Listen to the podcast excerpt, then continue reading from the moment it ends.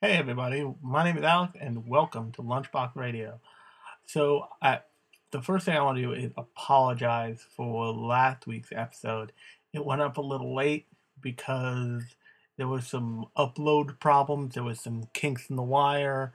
I um swiftly stamped them out with my foot, hopefully, and if all goes well, you'll be hearing this in time. It'll be out I mean, it's usually out by the time you list by the time you're looking for it, but I just wanted to make sure that you knew if you went looking for it at the usual time, which is right around uh, ten thirty at night on Thursday, um, it was not there because uh, I, life hates me, technology is evil. I don't know. I don't know what to tell you. Just the world conspired against me in terms of getting my podcast out on time that day. Um, also, I apologize for any background noise. My roommate is watching TV, but um, uh, thank you if you listened to the Darker Than Black episode. If you missed it because of the late arrival or what have you, um, you can go and check that out in the feed. It was the last one. It was uh, interesting to talk about that show and go back to that show because I it's it's an interesting idea for a show and it is this wholly weird original concept that is not like what we'll talk be talking about this episode which if you don't know by the um title we'll get to that in a second but it's just like dark darker than black is just a weird it's like a thought experiment in animation form, which I appreciate. Um, but thanks so much for listening to it. And on that note, I want to jump kind of straight into this because this might take a while. um, and what we will be talking about today is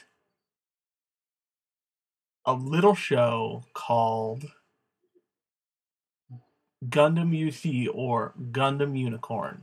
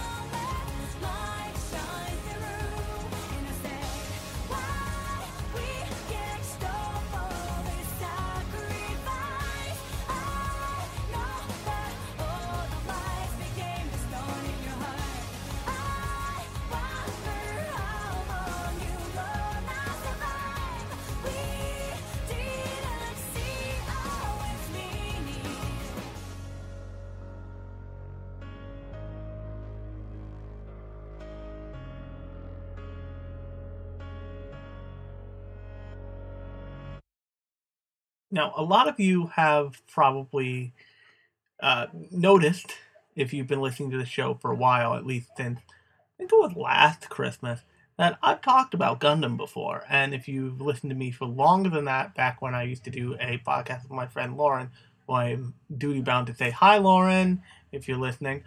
Um, you'll you will also know that I did a podcast on that on that little Scabatical podcast on G Gundam, which believe me, we'll get back to G Gundam. But because of the way Gundam is, I'm kind of giving myself free roam to talk about just Danny Gundam because I, I mean I've seen a lot of it. There's a lot more than I've seen, and it's just this big space opera operatic epic thing And since I've been spending a lot of time in space lately because I confined myself to my quarters and watched, and basically allowed myself to watch nothing but Gundam until I was done with Gundam Unicorn.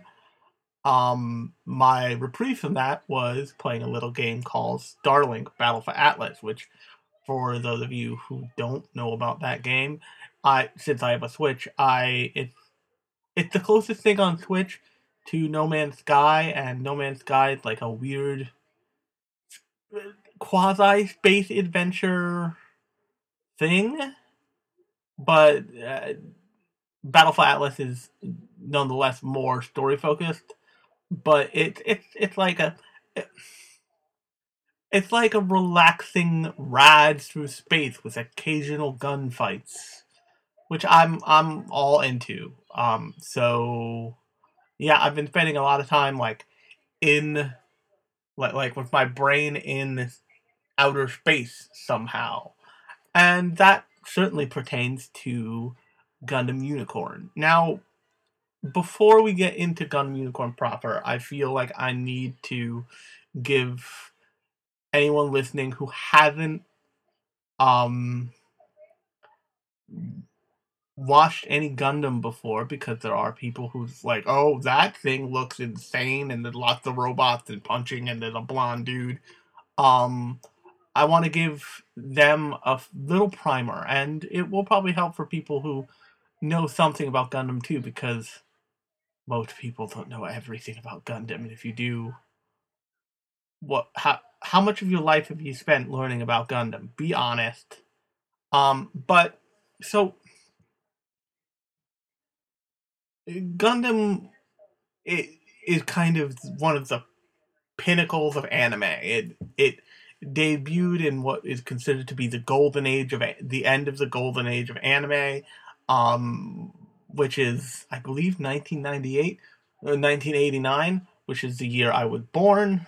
Um, yes, I'm old, but then Gundam kind of took on this like weird life of its own because it it has an underlying philosophy that war is bad. Have you heard war is bad? Because war is bad. But as it's kind of grown up and like morphed and changed, it it not only has the attitude that war is bad, but that while war is bad, there are no good guys or bad guys. They've do a good job of using the framing of war with giant robots involved on both sides to create these character moments and these epic rivalries and that leads to some rules about the Gundam universe.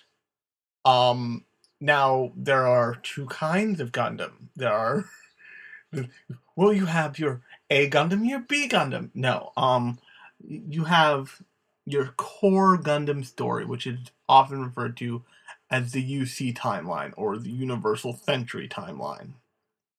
And then you have your kind of like different Gundam, your what people refer to as the non-UC Gundam, an idea of um a non-UC Gundam show is something like Double O or like um Gundam or like SD Gundam, if you know what I'm talking about, then you know that I'm deeply insane because I've seen that show. It was on Toonami, but I've still seen that show. Um, or G Gundam, or um, there are other ones, but non UC Gundams are Gundams that don't try to exist in any kind of timeline or trapping. Um, but the UC Gundam, the Universal Century Gundam, follow a very specific timeline and they're very, very specific characters that kind of go through that timeline completely and that you encounter um in that timeline. So also there are very specific rules to what happened in a UC Gundam series. So generally in um oh yeah also another a huge example of non-uc gundam is two huge examples are gundam wing which started the sexy gundam boys craze which if you want to know more about that you can listen to my episode of gundam wing but you can also go hilarious you can go watch hilariously Bennett the Sage his episode about gundam wing that he did roughly the same time at the same time for roughly the same reason, which is Gundam Wing is kind of a Christmas movie.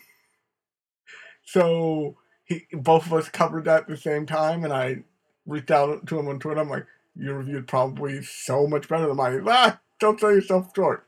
Yours is okay. I'm like, "Thank you." Um, but um, so the things like some of the big tentpole Gundams like Gundam Wing, Gundam Seed, Double O, um, G Gundam are non-UC Gundam, meaning that they exist in their own universe. They have their own rules. They have their own like trappings. But then there's the Universal Century timeline, which usually involves pitting one character who does not want to fight, like, against a character, against char- a character or characters who attempt to force him to fight for their end goals. And oftentimes, that character, that character, the antagonist character, the character named Char Aznable, and I know this is starting to sound like a history lesson, and it kind of is, but bear with me because it gets fun in a couple minutes.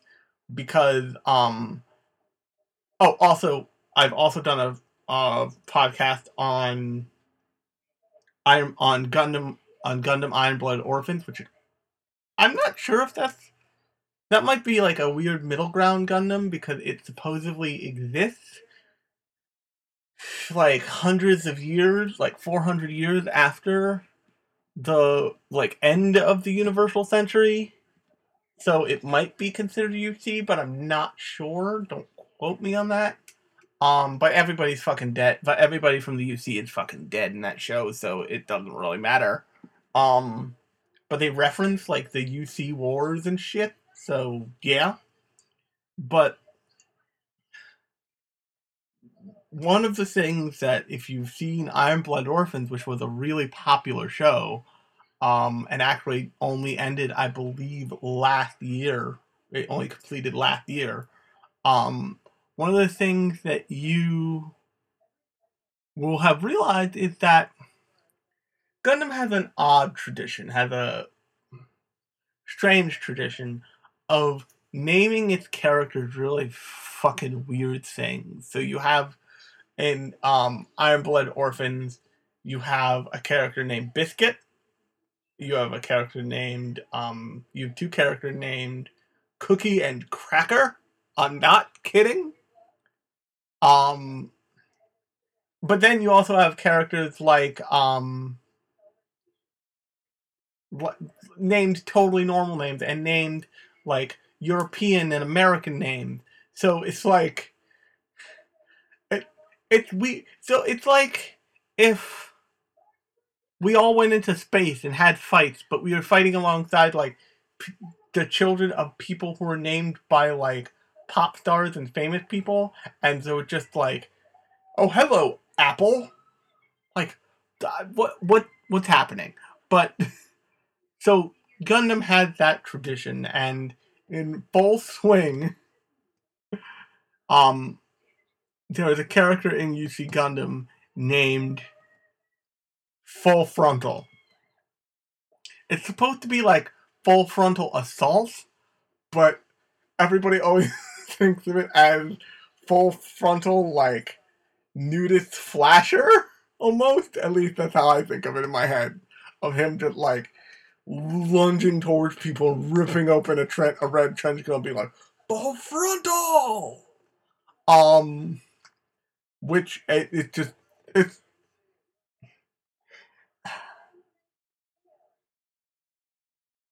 it helps. The, the one thing that the goofy names do help, and we'll get into why the, this help, why this is in a minute, is these stories tend to be off. The Gundam UC stories specifically tend to be awfully, awfully melodramatic, and they tend to like drag on and some of the things that save you from the craziness is that there are just characters named full frontal. Like in Gundam 00, there was a character named Lock On. Um, the the main character of, Gun, of Gundam 00 is named Menager Length. Uh, there was another, there was a third one. The other blonde dude. Um, but so like you'll have these like deep, meaningful moments of like mech pilots fighting each other, then just like full frontal will show up and somebody will just stare straight into the camera menacingly and be like, "Full frontal has arrived." just goofy, and it's kind of the best. I, seriously, it's kind of the best. But so Full Frontal in Gundam Unicorn is kind of the Char character.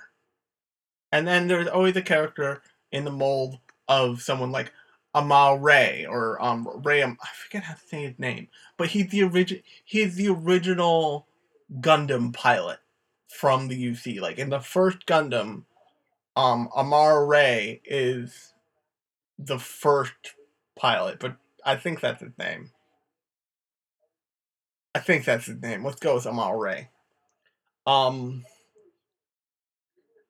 and then there is always a princess, and um, in in UC, I forget who it is in. I forget who it is in the original Gundam, but in UC Gundam, it's um a character who goes by two names. One name is Audrey. The other name is Mineva Zabi.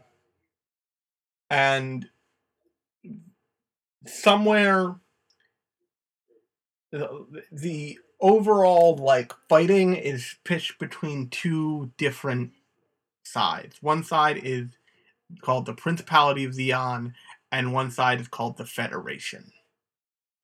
And at this point, it's helpful to think of it as the Federation being like the Allies and the, and Zeon being the Axis, or even better, the Federation being, and I'm giving you these comparisons because this is really how the show pushes it. Um, or and actually, even better scenario is almost the Federation being the Union and Zeon being the Confederacy. And before you freak out at me, the reason why I say that is because the show pitches the first pitch of the show is always look at the Zeon people. They're these like impen they're like impenetrable, almost Nazi like in their did in everything from their design to their rhetoric to their actions and like they have this they have this salute that is Sieg Zeon, which just sounds so much like Hail Hitler. Just so much like it. It's like part of like part of me is like, you know you're half black, right? These people would come after you. Um and so that's how the show pitches it initially. But then what it does, and it does it really in to serious effect and to meaningful effect for the first time I've ever experienced in in Gundam Unicorn, is it personalizes both sides. So it immediately shows you how kind of the interior life of the characters on the Federation side. But the unique thing about Gundam Unicorn is that it shows you the the internal life of both sides. It does that on the conf- on the um Federation side by the opening of the show. You open on a Federation in like a Federation school building, and you experience that. And then later on the show, you experience life as in as part of the Zeon em- Empire, or what you the show comes to call the space noids. And this is one of the things that's interesting about Gundam, and I don't think that it was. I think that it was thought out at first, but I don't think it was initially thought out by um the. I, I don't think it was as thought out as it could have been by the first Gundam, um, directed by Yoshiaki Tomino, the the crazy man himself, um, who is literally famous for directing Gundam and then being insane. but um basically what Gundam what the conflict of Gundam stems from primarily is the fact that what happens when not only does human what happens after humanity has reached for the stars and exists and and the world and the world of humanity expands beyond Earth. what I mean by that is in all Gundams there are a class of people that are in this case called the space noids. And that means people who were born in space and have never experienced Earth. Have never experienced anything other than artificial gravity and the or living in space. Now that I think it's in um Gundam Double O that they have a like bone density thing. Was it like our bones are like less dense because we live in space with no appreciable actual gravity. So we have issues if we spend too long on Earth. Um, that's not explored here, but the thing in all of Gundam, and uh, actually most of Gundam, is that one side of the equation is unbalanced. So what that means is that either the people on Earth or the people in space are not listened to, or are not listened to, or are not considered to have a valid right to govern themselves, basically. And that leads to what they refer to in the Gundam Universal Century timeline as the One Year War. And I promise the history lesson is almost done. But 21, 21 fucking minutes into this thing. Um, it, uh, the One Year War basically ends with Char dropping a whole space colony onto the Earth and fucking up the Earth. And all sorts of stuff happens before and after that. It's all chronicled. You can go fucking watch it all somehow, I'm sure. Actually, I know how you can go watch most of it. Most of it you can go watch on a YouTube channel because Gundam is just Bandai got sick of people pirating Gundam, so they were like, here, take all take all the stuff we're done making money on. Um, but you can go watch a lot of Gundam. I'm not sure how much Gundam, but you can go watch a lot of Gundam in most places. I don't think Florida, weirdly enough, because I gave this to Daryl Surat and he was like, yo, I see a bunch of stuff, but not the thing you told me was here. And I'm like, I swear it's there. But he, when he clicked on the thing, it denied him the right to watch it. So that led to a Twitter fight. But um, I basically you can go to a YouTube channel called Gundam.info, and they have most of Gundam up there. But so long story short, because I'm done with giving history lessons on this fucking thing. Um, the one year war what happened because Char Aznable tr- like helming Neo hel- helming Zeon and then Neo Zeon tried to uh, attack the Federation and tried to win independence for the space noids, meaning the people who have only ever known life in space because they aren't considered they are an afterthought in terms of the federation government meaning that the federation consider takes gives first priority to people who are living on earth but gives very little attention to people who are living in space and how people living in space deal with things so just because the world is insane let's use a thought process here. Let's say that the people on on Earth make a product that the people in space buy, like food, like some sort of food. The trade the trade rate there would favor the people on Earth, not the people in space. Hence, we want some rights to negotiate this stuff. We want to govern ourselves. We want to be part of the government officially. Yeah, yeah. On guard and the and this is where the like them being a bad person, them being bad actor falls apart because and they make it very clear in Gundam U- Unicorn that most of the human faces in a war or in or on the side on either side of a conflict are not fighting. The people who are fighting are like the the military part of it. But then there are whole other sections of people, like another population's worth of people, who are not fighting a war.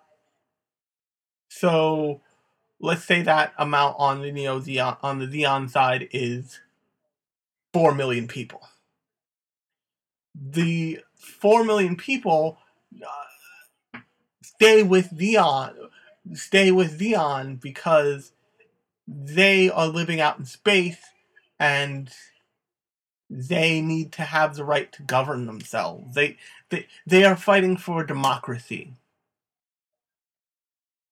And when you look at it that way, the Federation starts to look different. And in the original in the original conflict between Amara Ray and Char, er, you understood what Char was trying to do, but you never felt like he wasn't the bad guy. You never felt like there was anything so redeeming about him that he was worth listening to and worth understanding. In the case of Full Frontal, who is let's be clear. Uh, I don't want to say he's overweight, but he's not like rail thin. he is a healthy looking white guy with insane blonde hair who has a god complex. And if that sounds familiar to you, then congratulations. Welcome to 2018 and welcome to America. God damn it. but um Gundam Unicorn does a great job of giving full frontal slash char because it, it's suggested all up and down this motherfucking show that he is char he is actually char Aznable somehow propelled hundreds of years into the future or some bullshit. Um, but the thing that gives that character legs in a way that Char never had is that they present you constantly with the idea that the Federation is had done bad and had done bad things, has destroyed the intention for the inhabitants of space to have a fair say, simply so they can control everything. And simply so basically a few rich white fucking men, old rich white old assholes can control not just the government, but basically the entire universe. Now, this is important because of our char- of our kind of two leads. Um, there's Banagher Links, who unwittingly becomes the pilot of the Unicorn Gundam. Who and the reason why he does that is to help a character who he referred to as Audrey, but in actuality is Princess Mineva Zabi. And Zabi, the, the Zabi Empire is the precursor to the Zeon Empire, and they started the Zeon Empire, so she is she she she is a princess of one of the bad guys. But what they're trying to, but what she's trying to do, and what um Banagher is trying to help her with, is preventing is to get is to prevent and to get to prevent anyone else from getting and to get a object called Laplace's box. And Laplace's box is this like mystical fucking thing that exists somewhere in space. Nobody knows what it is. Nobody knows where it is. But it, they know that the people who preside over it, who technically own it, are a family called the Vist Foundation. And to give you an idea, this is another rule that lots of Gundam shows have, and that is the idea of this middle entity. This entity that is somehow powerful enough to resist the pull of either side of whatever war is happening. And in this case, those people are the Vist Foundation. And the Vist Foundation are basically space oligarchs who have insane amounts of money and influence because that never goes away. And it all stems from this box they have, Laplace's box. And you find out later that Banagher is the illegitimate son of Cardeas Vist, the eh, the head of the Vist Foundation and the family when he at the beginning of the show before he dies. So Cardeas gives him the Unicorn Gundam and sets up the weird conflict that happens throughout the show. But and here's where here's where lots of Gundam annoys me. Is that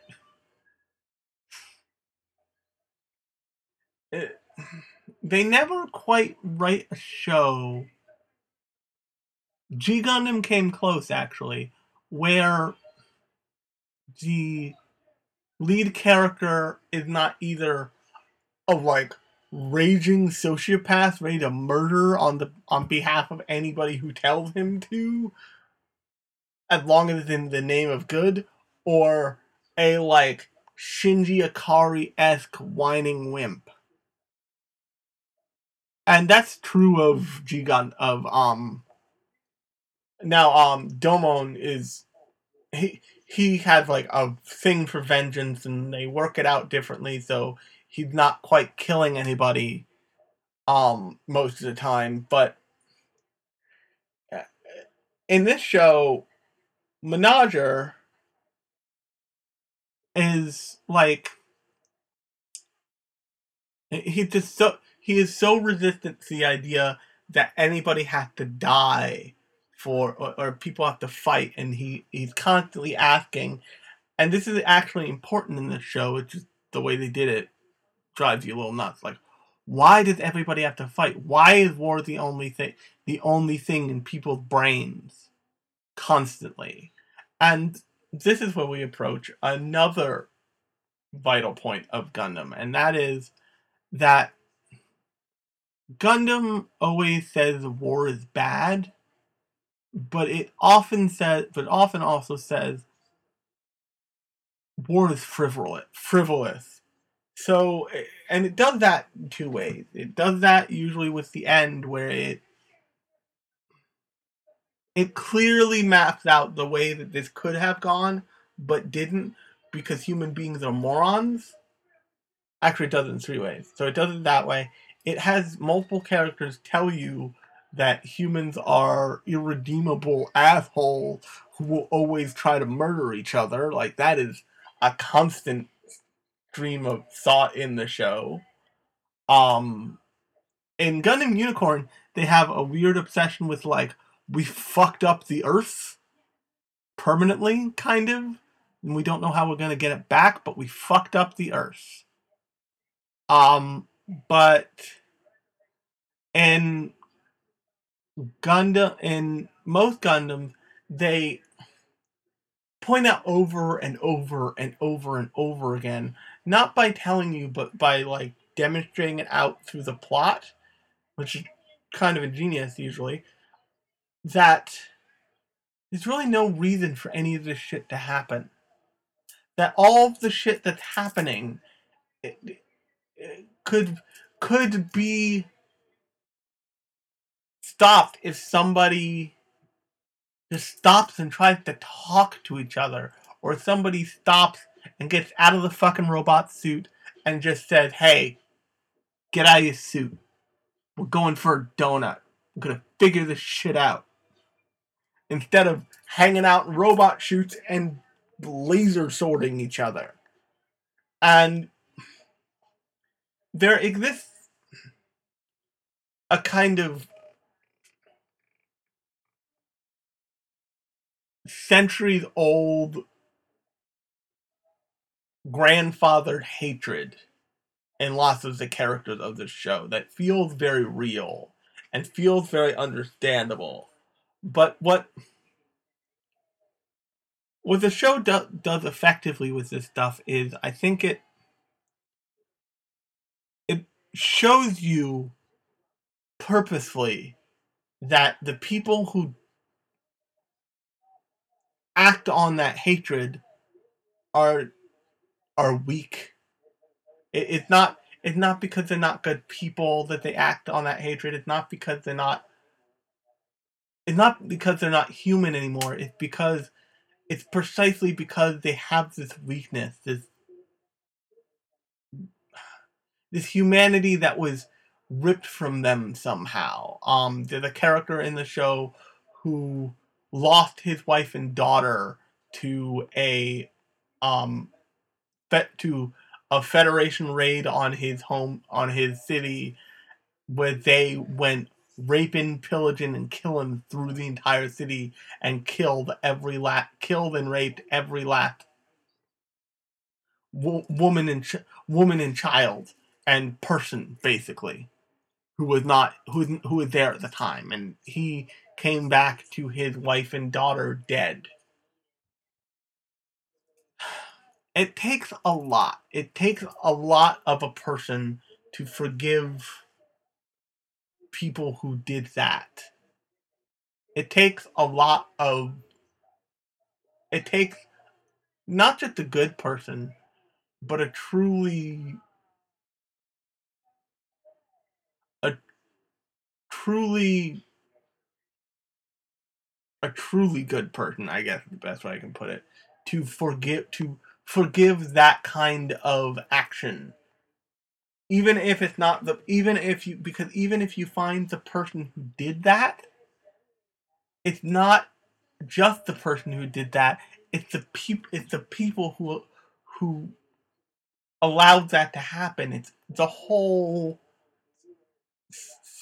op- system opposite to you. If you want if you want a great weird um, book you can read or listen to that demonstrates this um, you can go read a book called The United States of Japan, which is also a book that kind of centers around giant robots and what it. And spoiler alert for the United States of Japan. So if you're reading the book or you've already want to read the book, um, maybe skip over the next couple minutes or so. But um, I'll make it short. Um, but basically, the United States of Japan does the first book gives you this kind of parable about this kid who lost his parents due to the Japanese soldiers and the, the rough the rough sketch of the book is that the World War II went the other way. Ger- Germany and Japan got rights to America and carved it up, and Japan got like most of the western seaboard of Japan of America, and Germany got the eastern seaboard. So, um, United States Japan is like California, all the western states basically. And but in this book, um, the main character Ben is an officer in the USJ military. Um, but by the end of the book, you find out that the big kind of linchpin part of the book that begins the book, um, a little video game called The United States of America that envisions America as it could have been, as it is now, was designed and built from the ground up because of him, because he had this lasting hatred for the United States of Japan, for the Japanese Empire, because they killed his parents. And it, the book ends with him dying, but it also ends with you, the, the reader or the audience, knowing that he carried this hatred with him throughout the entire book and throughout his entire his entire life, his entire internal life that you don't haven't even read about, and he created this thing in defiance of even the thing that he worked in. So, and the the second book kind of ruins it because it it plays it straight in the same universe, which is really kind of disappointing. It it it almost gets to like the internal conflict, and every time it does that, it kind of turns tail and faces the wall, which is unfortunate. But it both of them are good books, but I would recommend the first one if you want to understand kind of like the generational hatred concept. But in Gundam, the generational hatred is so deep that only people who are like who can see so much beyond who can see so much farther beyond themselves can really overcome it. And there are multiple scenes in the book in the um in the show where you see people struggling with it and you see them struggling with those with that generational passed down hatred lose to it and they lose to it either to their death or their own fault. And um ensign Riddhe ensign Riddhe is the is the character who really demonstrates this and he is this kind of like he is another tradition in the Gundam universe of having a kind of false antagonist, of having an antagonist who is, uh, for all intents and purposes, a good guy led astray. And they have a couple of these in. They have, but they have, let's say, two of these in Gundam Unicorn. One is um, Marida Cruz, who later clearly becomes a good guy, and another is um, Ensign Riddhe, who uh, by the end of the series is piloting the second Gundam, the second Gundam frame, um, and it's interesting because with Ensign Re- with Ensign Riddhe, they have him out loud work through the hatreds of the past. And once you hear it all laid out and once you hear his his conversation basically to himself but also to the audience and lots of ex- expositing upon the audience's available ear um about things but once you hear him lay it out all out you, realize that this is a show primarily about the generations of the future dealing with the mistakes and the shortcomings and the hatreds of the generations of the past. And with um, Marida Cruz, you see her basically sacrifice herself to push people into to push people into the future. And Ensign Riddhe comes comes to the conclusion that he wants to help Banagher and Audrey get there. And in Ensign Riddhe's case, he because he was a kind of naive eighth pilot from a rich family he fell for the like beautiful princess and he tried to force a ma- he tried to force a marriage and she was like that's bullshit. I would just be your hostage for the rest of my life and nothing would happen. I i'm i'm here to get shit done motherfucker um is basically what she said to him but he comes to the conclusion that he wants to be part of the new world instead of continuing down the path of what came before. And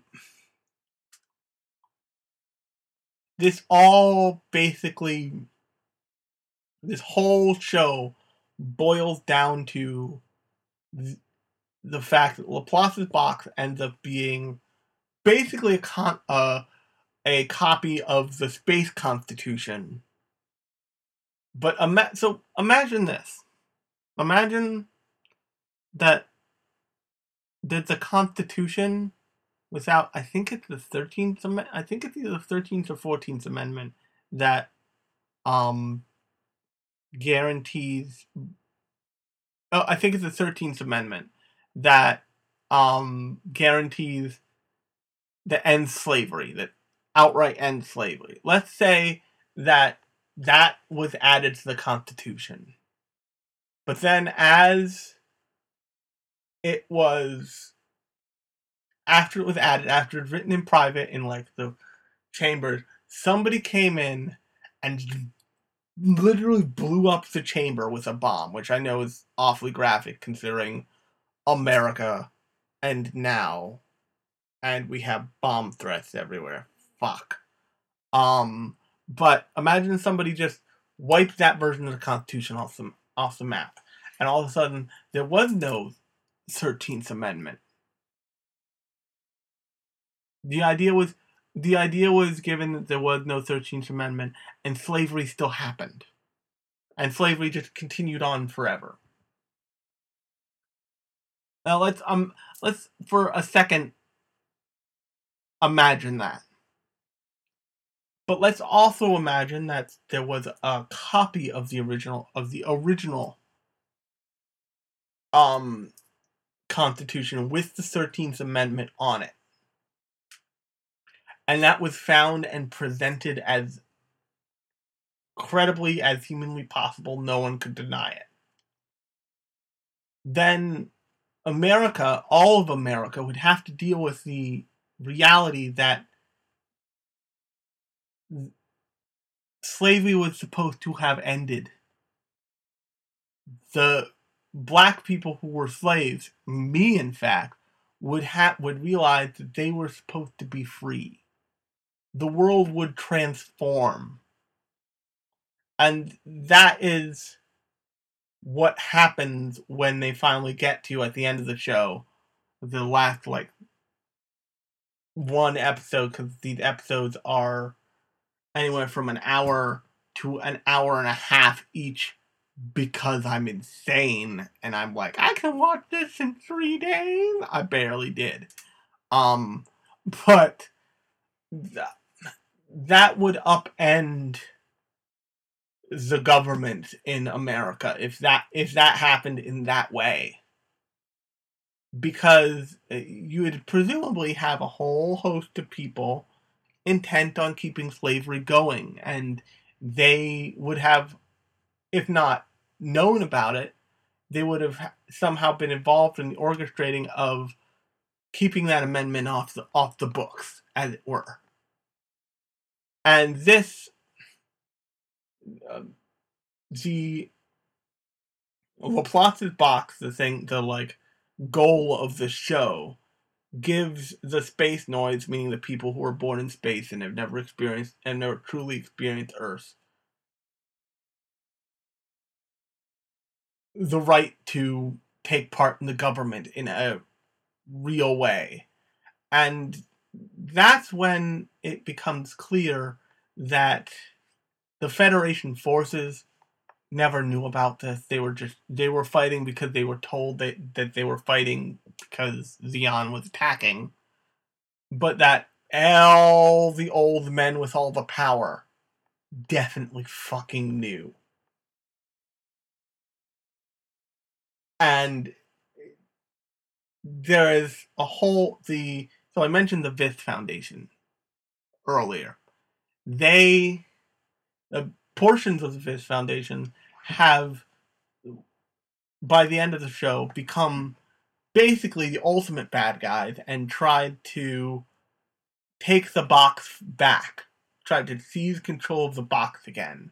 So basically they can enjoy a life of pomp and circumstance and grand and total influence over the over the federation and the entire in the entire quote unquote world government which means everybody in space and all that shit. But it, is once but they but here's the thing. They don't even know what the fuck's in the box. They only know that whoever has the box has power. So they try and so those parts of the Vist Foundation try and recapture the box. Basically, that's why Ensign Riddhe, the like fake, the like false bad guy, the false antagonist, gets gets a Gundam model because they give it to him because they're like, okay, go get us the box back, basically. Um, and once they once that gets out, once that is put out into the world, the whole world does change, and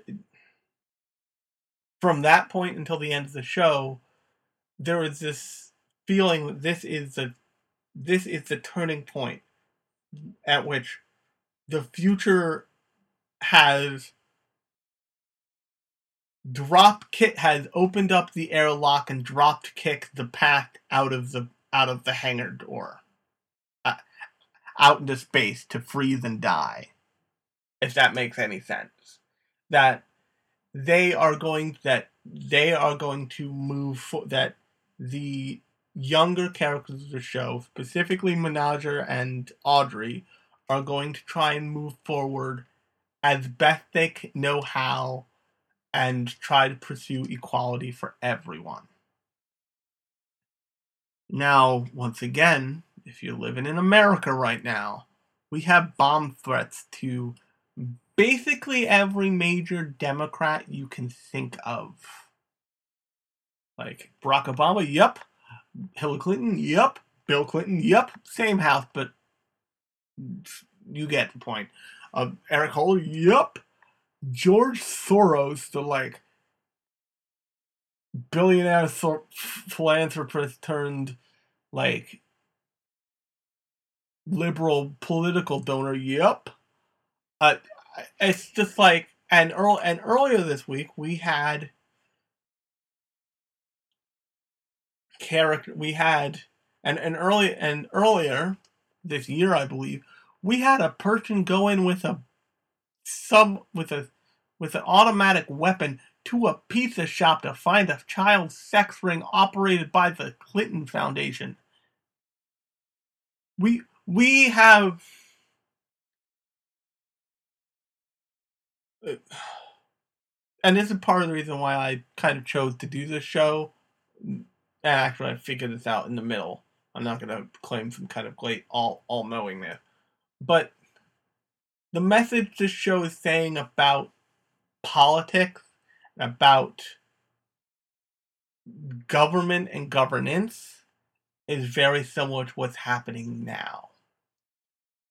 Is and what what it's saying about people's effects on about the past effects on the future and people in, who live in the past who try to keep the, all the trappings the same going into the future. Lots of people would describe the president, Donald Trump, as the baby boomer supernova, if you will, at the last gasp of the old world. And lots of people would describe the way that things are happening now as, including me, I would note. And I'm sorry if this is more political than you used to out of me, but bomb threats, yo. Um, also, how could I say this? If you're gonna watch Gundam, you're gonna watch a show that's about a lot of politics. So it's kind of unavoidable. And you're watch a show that was that was produced many times explicitly touting a certain kind of politics, like trying to espouse usually very, very liberal ideas. So this comes with the territory. It's not abnormal. but the bomb threats, the like automatic weapons at pizza parlors, the the MAGA hats, all of that stuff. All of that stuff is a resistance to change. It is what it looks like when one group who has always had power is afraid that they're losing power. And that doesn't mean that all of those people are bad. That means that all, but that doesn't mean all of those people are scared. And in terms of Zeon, why I would call Zeon the um the the Axis powers is many of the people in World War II who were part of the Axis powers were not fighting. Like, you know, the the Nazis were famously like they took over Germany. They were not necessarily the absolute the whole of Germany, but they were the majority. They were the majority enough, and they claimed and they claimed to have enough power so that the average German didn't do anything about it, and thought that they were. And in fact, the average German was helped was helped by that because because of the Nazis, Germany was the first to leave the Great Depression. So and the Nazis fought in the name of Germany. As idiotic as the way they did it was, they tried to advance Germany in the world. And Germany has spent the rest of its existence deeply and mournfully apologizing for it. And if there is another Universal Century thing in the Gundam universe, it'll be interesting to see how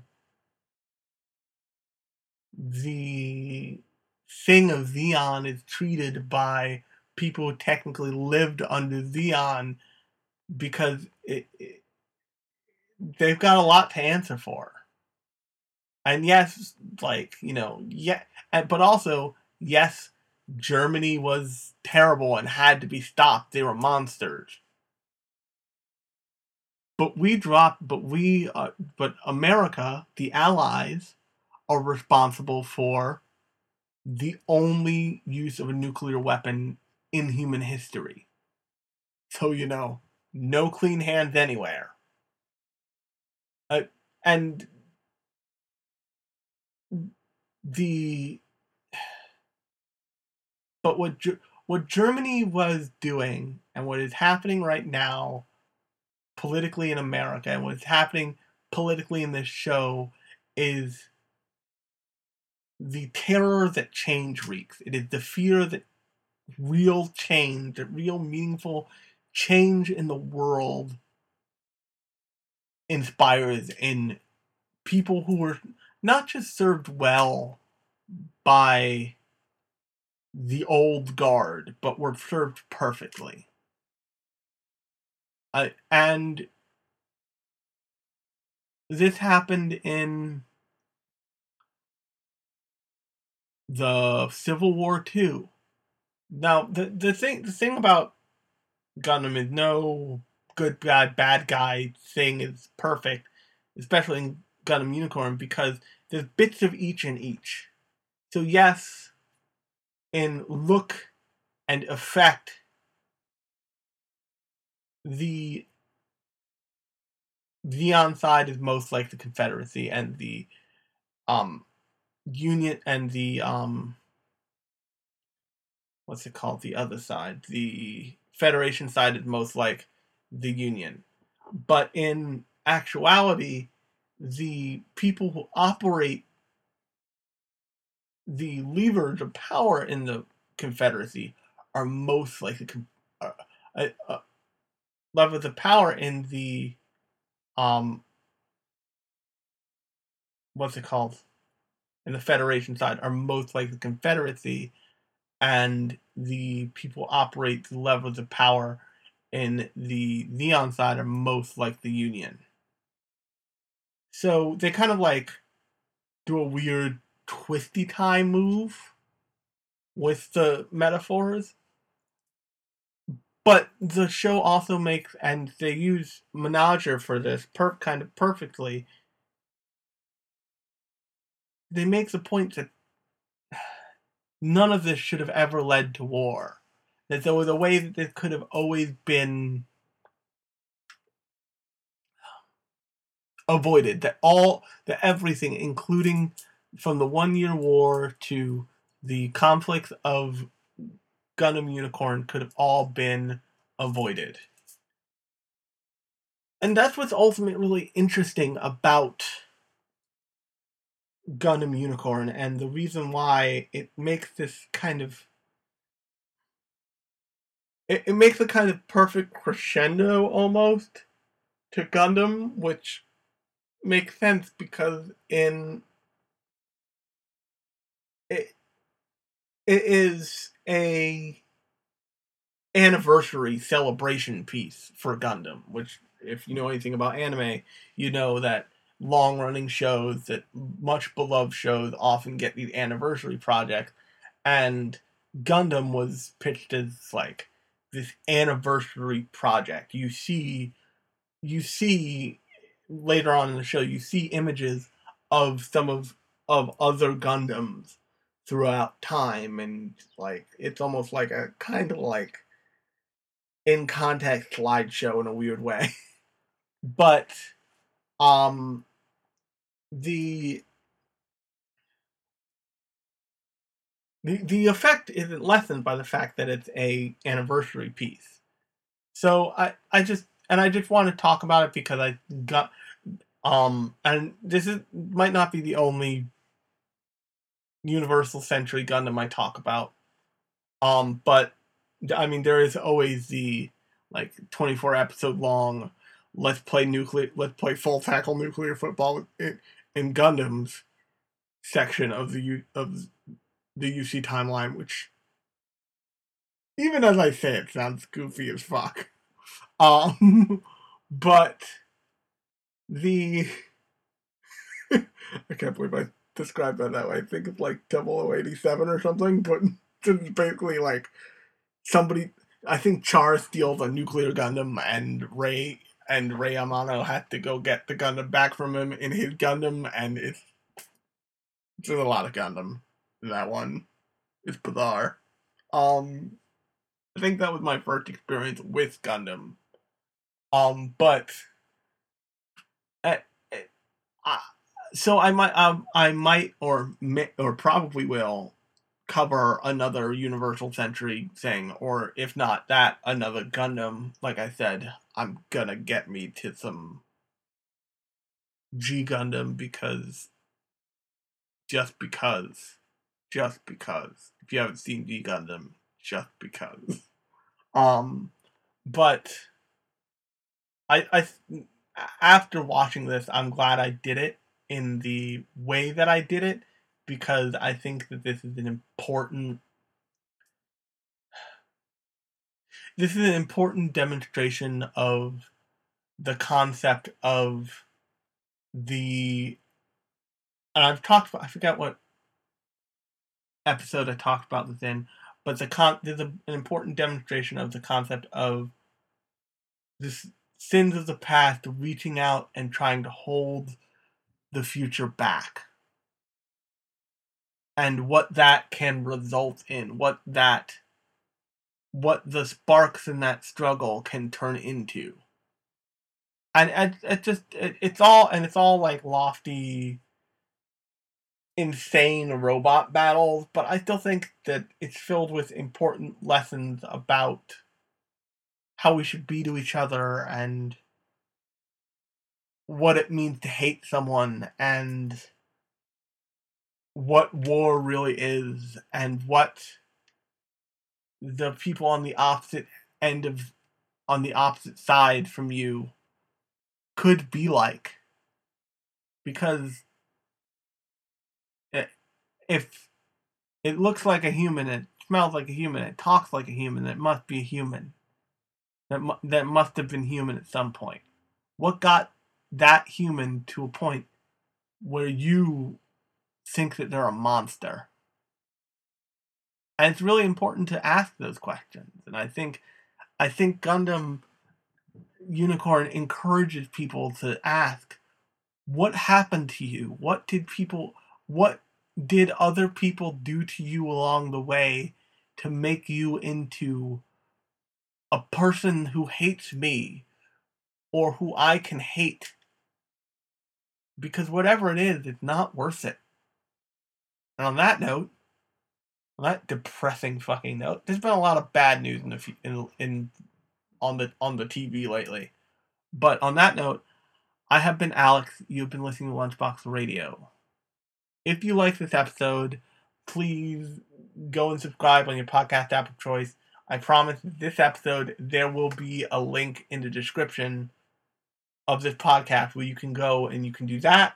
You can also, if you like this episode, leave me a review on iTunes or your podcast app of choices review system, whatever that is. Um, write a little good thing, what you like, what you don't like about the show. Give me a rating, whatever you think is fair. I'm hoping five stars, but also um, on that page. If you want to like give me a monthly tip, you can. I'm not saying you should, but you can. You can. I'm just putting it out there. Um, but until then, I, until our next episode, I will talk to you later.